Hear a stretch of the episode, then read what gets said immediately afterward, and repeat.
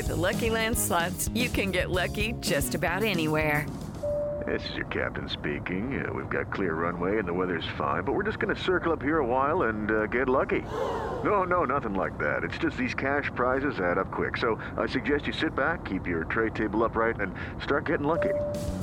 Play for free at LuckyLandSlots.com. Are you feeling lucky? No purchase necessary. Void where prohibited by law. 18 plus terms and conditions apply. See website for details. You are listening to the Next Best Series podcast, and this is Daniel Howitt's interview with the Emmy nominated actor from Station 11, Himesh Patel. Where's your mom or dad? I don't know. I can't leave you here. I'll walk you to the L. I think this thing is really happening. You can see it out there. Uh, can I have your attention, please? We have shelter. We have food. This is the best thing that could have possibly happened.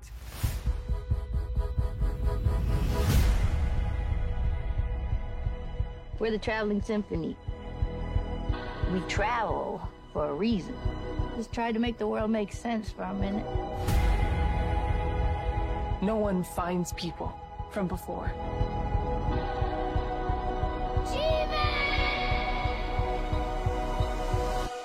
Sometimes I think we should be out there looking for them. I come to you with an invitation to the Museum of Civilization. Beware the prophet. Beware the children who follow him. What happened to you in the first 100? I was lucky. It had grown up and cared about me. Welcome to the Museum of Civilization. But before,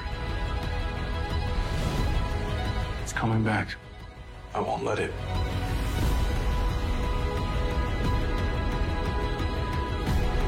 We have to abandon the future.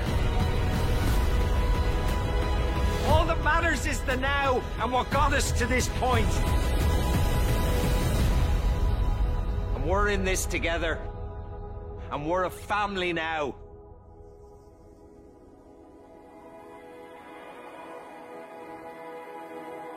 So, how many people have we seen now?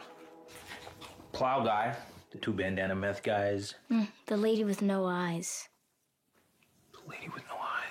Well, Hamish, thanks so much for taking the space to chat with me today. Uh, first of all, congratulations on your Emmy nomination. Uh, you know, you've been working on the show for years now at this point. So, what's kind of what's it like to kind of receive that recognition after all this time? Yeah, it's lovely. I mean, you know, uh, unexpected um, and uh, very much a pleasant surprise and um, a, a real honor. You know, um, I've watched some wonderful actors be nominated at the Emmys, you know, across the board, and and to be now amongst them is yeah a real honor. Well, I do I do want to dive into the show itself. You know, I've heard you talk about how surreal it was to be filming a show about a pandemic uh, and then to be interrupted by an actual pandemic. Oh yeah. How did that downtime affect your performance or or the character of Jeevan? For me personally, I I guess I just had to keep keep him alive to some extent. If you you know that sounds a little bit pretentious, but I think you know I, I had to because initially I would have just been keeping them. You know, we see what happens at the end of episode one, and I knew we were going to fill in that gap.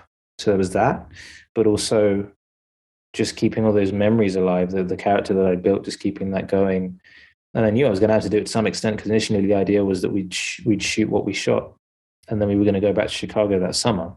So there was always going to be a little bit of a gap, but for it to then become one year, you know, and then in the midst of a of, of a pandemic, um, and then for me personally having a kid, there was a lot going on, and I had to sort of keep that going. Part of that was uh, was continuing conversations with uh, Patrick Somerville, our showrunner, and continuing to build, you know, something with him touch base with where he was at. Um, you know, I remember when I told him I was having a kid, and he was like, "Just wait till you read episode nine. Uh, you know, there was all that that sort of birth sequence that I, I remember reading and just being like, "Well, I didn't mean to do this research, but it's happening.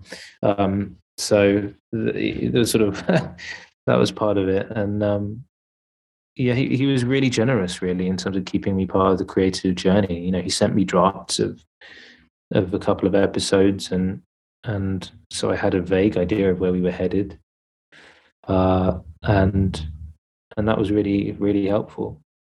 Well, I definitely wanted to ask you about uh, how becoming a father affected your performance. Did especially because you are playing a in the in the earlier episodes in the in the, the kind of right as the pandemic is starting you're playing a caretaker of sorts father figure esque um, mm-hmm. and then in the later years of the pandemic you are helping women literally bring children into the world um, so after becoming a father how did your relationship to the material change i suppose it, uh, there were things that were just more readily accessible to me you know initially we're talking about a guy who becomes a father to a little girl. It was funny, sort of the way it panned out. Episode one, he doesn't know what he's doing at all, didn't expect it, is just sort of improvising. And then by the time we get to episode seven, he's starting to get an idea of what is maybe at stake here. And that is exactly what I was going through at the time because I, when we started shooting started shooting again. Episode seven was the first thing that we shot, and I was uh, six weeks into fatherhood at that point, and you know it was very much that thing of, wow, this is crazy, and I'm just figuring this out day by day. But I know I have a responsibility here, and then when you get to episode nine, there's elements of frustration. Of uh, and in his case, he didn't anything he says at one point, you know, I was only meant to walk you home. I didn't, I didn't ask for this, you know. And though I did ask to become a father, I meant to become a father. That doesn't stop me from having moments of being very frustrated by probably my own lack of, of my perceived lack of ability or knowing what I'm doing, you know. So those things were there under the surface. And in a way, having this character to channel them was a, such a gift, you know and of course we have the more obvious you know the birth the birth thing i was a birth partner to my to my partner and then you know so that that stuff was there readily accessible. And then on on another level when we get to him when he's you know 20 years down the line and he's got two kids of his own three including you know the one that um he he sort of inherited there's something that having a kid does to you. It just changes your perspective on everything. Everything else in a way to some extent ceases to matter ultimately. And so knowing what patrick was building towards him being in episode 10 it certainly gave me an idea of what his perspective on everything would be ultimately. Um, where his joy where he would find his joy Hey, it's Kaley Cuoco for Priceline. Ready to go to your happy place for a happy price? Well, why didn't you say so? Just download the Priceline app right now and save up to 60% on hotels. So, whether it's Cousin Kevin's Kazoo concert in Kansas City, go Kevin, or Becky's Bachelorette Bash in Bermuda, you never have to miss a trip ever again. So, download the Priceline app today. Your savings are waiting. Go to your happy place for a happy price. Go to your happy price, Priceline in addition to kind of developing uh, those the the fatherly uh, experiences that Jeevan goes through, what was it like preparing just for the the simple fact of playing a character you know 20 years apart? We don't see a lot of those years so kind of playing a character at these two very different points of life. How did you prepare for that in terms of filling in the gap narratively, like conversation I had with Patrick about that, you know, I was I had questions. I had, do you have any key things that you want to make sure are part of my memory, as it were? Um, you know, he had some things, but ultimately, I was given. he was like, "You do what you want to do," and so I, I had little ideas in my head, and it would have been a journey to to he would have been on a journey with this relationship he's got, you know, with with Lara and how do you know how do you even get to deciding to be with someone who ultimately, though accidentally, did something that really altered the course of your life in a really profound way and not necessarily one you wanted. How do you forgive that person? How do you then be vulnerable with that person. And we see some of that of course we do but that that takes time to be vulnerable to then decide to share your yourself with them and share your life with them in that way. And then to decide what at what point does he decide he wants children of his own with her? You know all these things are, are steps along the way. Um, how does he learn to live with his with his disability you know with with this in a, in a world where you really have to fend for yourself. You know we, uh, it's you know it can be a hostile atmosphere at times. How do you what does that do to a man? All those things were very interesting. And i worked with a vocal coach just to see if there was anything to mine there in terms of the voice. And whether whether that comes across or not i have no idea.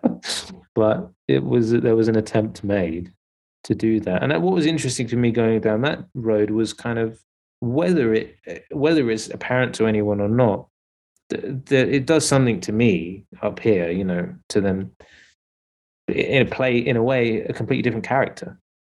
Uh, you know one of the things that i talked about with mackenzie when we got to sort of talking about our scenes in episode 10 was well, what is it? Because i think that, that, that it's it's sentimental it's emotional it's profound but they're two completely different people. What are they going to talk about ultimately you know? So yeah. That's so good. I love uh, you two playing off of each other after meeting after all these years. It's beautiful. Well, you know, recently I, I was uh, I was looking at your social media and I saw, um, which I know is always a little scary, but I saw um, you uh, profess your your love for the podcast Scriptnotes. Yeah, yeah. I'm also a huge fan of. Um, it's a podcast about screenwriting, and and you you wrote an episode of EastEnders back in 2011. Um, yeah is that something you see yourself doing more of writing screenplays or, or directing or, or, anything like that? Look i have notions of, of, of, notions of wanting to do it. You know I, I think i certainly will take the leap at some point. I have a lot of people around me who are very supportive and very you know uh, um, generous with encouraging me patrick somerville being one of them. And it's just a confidence thing I think with me, I I, I certainly feel imposter syndrome uh, about it, and I, I, think, especially in a way, listening to a podcast like that, you realize just how meticulous of a craft it is. Um, you know, there is an element of of a balance, I think, between allowing yourself the freedom of just telling a story and, and getting something down on paper and, and then finessing afterwards, but there's also I think there's also the other angle, which is I, I listen to to like John August and Craig Mazin talking about their craft, and I'm just sort of every time just like, wow, that's amazing, and I am learning a lot, but also they've they've put decades of work into it, you know, and so yeah, it's it's not something I just sort of I want to take lightly, uh, but at the same time, I think I need to take a leap at some point, otherwise I'll I'll just keep talking about it. I'll become that guy. So. Awesome. Well, we're we're ready for it when it happens. Thank you. It's only been a few years, but I, I couldn't let you go without talking about yesterday. Mm. Just such an incredible movie. I feel like there's there's movies that you could just put in front of anybody, and it's just kind of kind of be that movie that's gonna be perfect for the whole group to watch. And that's mm-hmm. one of those movies. Uh, oh, have thanks. you have you felt like the the passion and love for that movie? Again, it's only been a few years, but have you felt it just continue since it came out? Yeah, you, you know, I, I I've had a lot of lovely um, things said about that film, and I'm very proud of it. And and you know, it's such a it's got such a wonderful heart to it. You know, as as so much of Danny's work has, as so much of Richard's work has, and um, as so much of the Beatles' music has. You know, and and that's what we were encapsulating in that in that story, and it brings a lot of people a lot of joy and you know, ultimately, when you're telling any story, especially in that genre, then that's that's kind of the aim, you know. And there have been a lot of people who've who've you know it, it means a lot to them, and that's you know that's that's the goal, really. This is Chris DeMakes, guitarist and vocalist for Less Than Jake, and host of Chris DeMakes a Podcast, a songwriting podcast where every week I'm joined by an amazing guest to break down the writing, recording, and release of one iconic song from their career.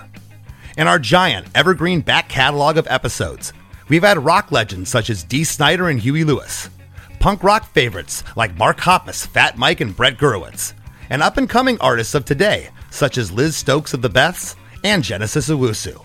We've had guests from all genres and styles of music, and I guarantee that if you peruse our back catalog, you'll see several episodes that'll make you say, Man, I gotta hear that. Whether you're a fan of music or a creator of music yourself, you'll take away a whole new appreciation for the songs you know and love. Chris DeMakes a Podcast is available for free on all the places you could possibly listen to podcasts, and new episodes come out every Monday. Uh, last question for you. In in recent months, you know, I've seen your name rumored from everything from Doctor Who to various superheroes to to Bond. Uh, rumors are rumors are crazy. Rumors are ridiculous. Yeah. Uh, but the idea of you as James Bond is very intriguing. Uh, is that is that something that you would you would throw your name in for? I mean, you know, if if uh, someone said give it a go, you know, throw your ring in the uh, throw your hat in the ring, I wouldn't say no because you know, for a laugh. um, I'm not sure I'm going to get that role, but uh, I mean, I, I love the James Bond franchise, and I think Daniel Craig's movies really elevated it to another level. So I'm, I'm a big admirer of it, and uh, to be a part of those movies in, in any way would be an honor. So I'm excited to see who is going to play James Bond. But um, but yeah, I I wouldn't if uh, if Barbara Broccoli uh, gave me a call, I wouldn't I wouldn't say no. You know, I you know who who, who would just to have a conversation and and pick her brain. Even I'm I, I'm so full of admiration. How do, how do you keep a franchise fresh and keep that going for that long? I'm kind of in awe of it, really. Awesome. Well, Hamish, again, thank you so much for Station Eleven. Thank you for your work and oh. congrats on on all the continued success. Thank you. Thanks very much. Hey everyone, thank you so much for listening to Daniel Howitt's interview with the Emmy nominated actor from Station 11, Himesh Patel, here on the Next Best Series podcast. Station 11 is nominated for three Primetime Emmy Awards, including Outstanding Lead Actor in a Limited or Anthology Series or Movie for Himesh Patel, Outstanding Directing in a Limited or Anthology Series or Movie, and Outstanding Writing for a Limited or Anthology Series or Movie. You have been listening to the Next Best Series podcast, part of the Next Best Picture podcast umbrella, and you can subscribe to us anywhere where you subscribe to podcasts. We are proud to be part of the Evergreen Podcast Network. And if you want to leave us a review on Apple Podcasts, rate us five stars, drop us a comment. We really appreciate your feedback and your support, which you can also lend on over at Patreon. For $1 minimum a month, you'll get some exclusive podcast content from us. Thank you so much for listening, as always, and we shall see you all next time.